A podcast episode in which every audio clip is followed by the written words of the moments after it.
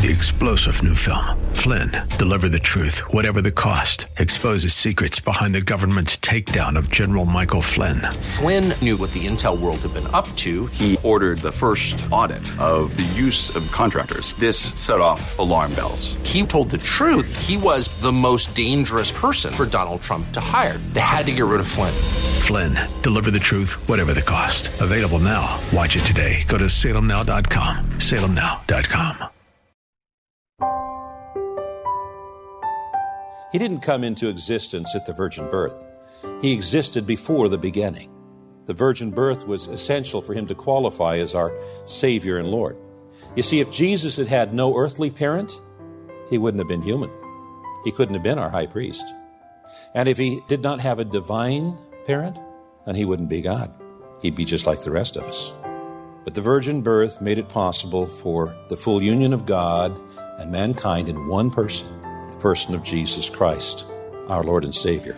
Merry Christmas from all of the staff at Church of the Highlands in San Bruno, where Pastor Leighton Sheely is the senior minister and our featured speaker on this program called Study Verse by Verse.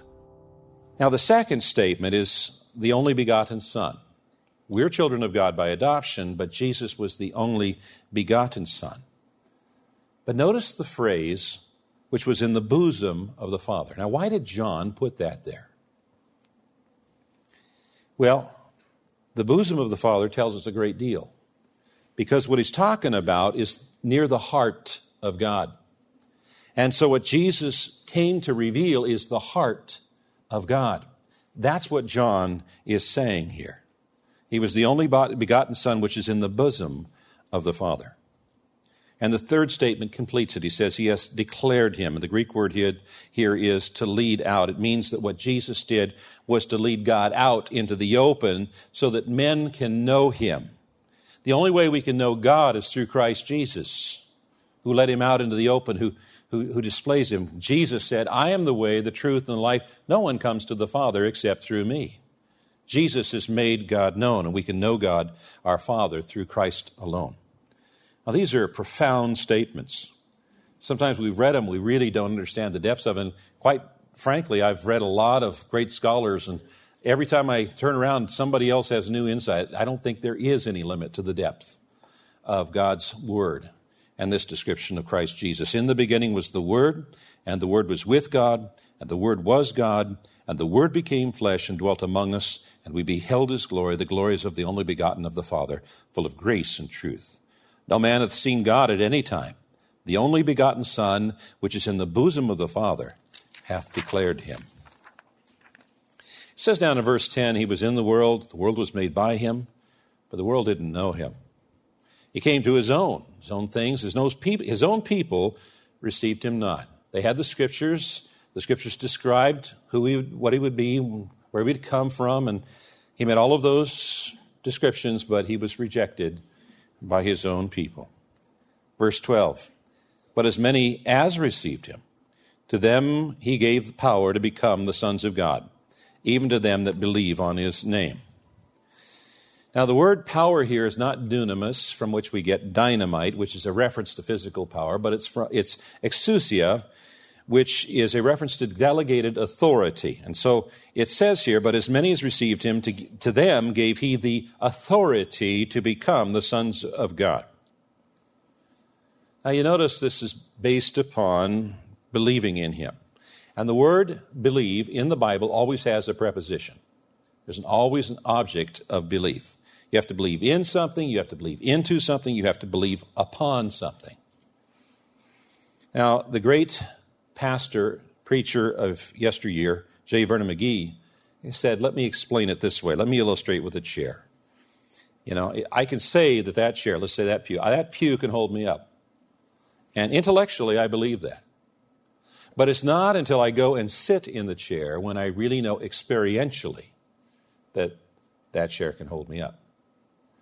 There's a lot of people who go around intellectually saying Jesus Christ is able to save but they don't actually go and sit in Jesus Christ, rest in Jesus Christ, believe in Jesus Christ as their own Lord and Savior.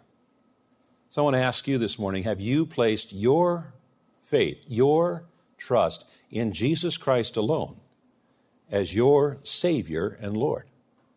Or are you trying to deal with your sin issue through some other way? Uh, feigning ignorance.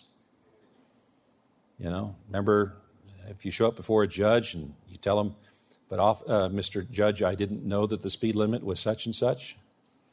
And the response is, ignorance is no excuse. Or we deny it.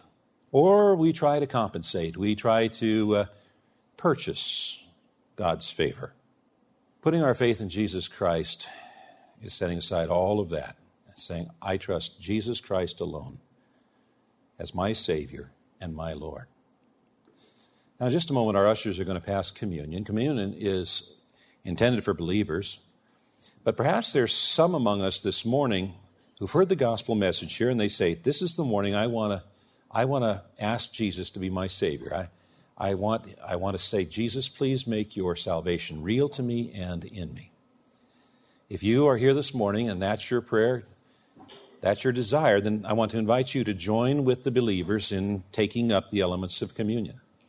I'm going to ask if you would not to eat of them or drink of them until we've all been served. Um, and then we're going to all partake together as the family of Christ here at Church of the Highlands in San Bruno. It says the Word became flesh. Why? The angel gave the answer to that to the Joseph in the book of Luke. He said, Because you're to name him Jesus because he will save his people the name Jesus means Savior, save his people from their sins. Well, that brings up the question then what is a sin? Wayne Grudem defines sin as any failure to conform to the moral law of God in act, attitude, or nature. Eh, if we do something that's against the nature of God, then we're sinning. It doesn't matter if it's something we do, or something we say, or even something we think. If it's against God's will, then it's a sin. So then it brings up the question who has never sinned? And the Bible says there's only one who has never sinned. The Christ Jesus is the only one who's never sinned. Romans 3:23 says all of us have sinned. All of us have come short of the glory of God. There's no one that's righteous, not even one. Then that brings up the question what are the consequences of sin? If all of us have sinned, what are the consequences? Romans 6:23 says the wages of sin is death. So sin produces death. And after death, there's the judgment. Hebrews 9:27 says it's appointed unto man once to die, and after this the judgment. Sin produces death, and after that's the judgment. So, how do we deal with this issue of sin? Why did Jesus have to come and be our Savior? Uh, why did he have to, he have to come and be, become flesh? Hebrews 2 says, Because God's children are human beings, made of flesh and blood, the Son also became flesh and blood. For only as a human being could he die. God can't die. Only as a human being could God die. Only as a human being could he die. Did he have to die? Was there another way? It says, For only as a human being could he die, and only by dying could he break the power of the devil who had the power of death. Only in this way could he set free all who have lived their lives as slaves to the fear of dying. You know, in that passage, that brief passage, the word only appears three times. Only, only, only. You remember in the Garden of Gethsemane when Jesus was praying to his Father? He says, If it is possible, may this cup be taken from me. What was Jesus praying? God, Father, if there's any other way, please. Nevertheless, not my will, but thine be done. And there was no other way. And that's why Jesus had to go to Calvary's cross, had to, had to die to pay the wages of our sin. Hebrews 2 continues it was necessary for him to be made in every respect like us, his brothers and sisters, so that he could be our merciful and faithful high priest before God. And then he could offer a sacrifice that would take away the sins of the people. So the passage describes Jesus Christ as our high priest. What's a high priest? The high priest is a man who stands between God and men, interceding on man's behalf. Jesus Christ is our high priest. And it says that he offered a sacrifice that would take away the sins of the people. That sacrifice was himself. Hebrews 9:12 says with his own blood, not with the blood of goats and lambs, Jesus secured our redemption forever. He was not only our high priest, he was the sacrifice for our sins. He didn't come into existence at the, at the virgin birth, he existed before the beginning. The virgin birth was essential for him to qualify as our Savior and Lord. You see, if Jesus had had no earthly parent, he wouldn't have been human. He couldn't have been our high priest. And if he had, uh, if he did not have a divine parent, then he wouldn't be God. He'd be just like the rest of us. But the virgin birth made it possible for the full union of God and mankind in one person, the person of Jesus Christ, our Lord and Savior. Now, there are some people who have a problem with the virgin birth. And they say, that's unnatural. Yeah. Yeah. And that's the point. You see, God is supernatural. He is overnatural. He is not limited to natural. It was a supernatural conception. The angel asked, Is anything too hard for God? There's nothing too hard for God. All according to God's plan.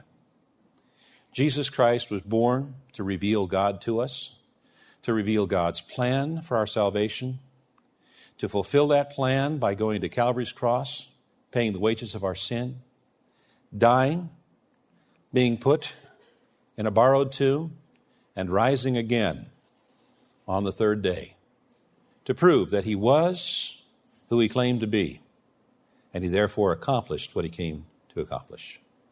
He fulfilled all of his promises, and he's made some more promises. He's promised that He's coming back. He's coming back. He's coming back. Some phrases just remind me of a song. How about you? The old John Peterson song from a musical that he wrote many years ago. Boy, this dates me, doesn't it? Coming again. Do you remember that? Jesus is coming again. Maybe morning, maybe noon, maybe evening, maybe soon. You've been listening to another edition of Study Verse by Verse, our Christmas message from Pastor Leighton Sheely. Now, a heavenly perspective on the Messiah's birth. If you'd like to listen to this again, go to our website, studyversebyverse.com. That's the ministry website for the church. Go to highlands.us. That's Church of the Highlands at highlands.us. I'm Mike Trout. Have a glorious rest of your day and join us on Monday when we'll once again open the Word of God and study verse by verse.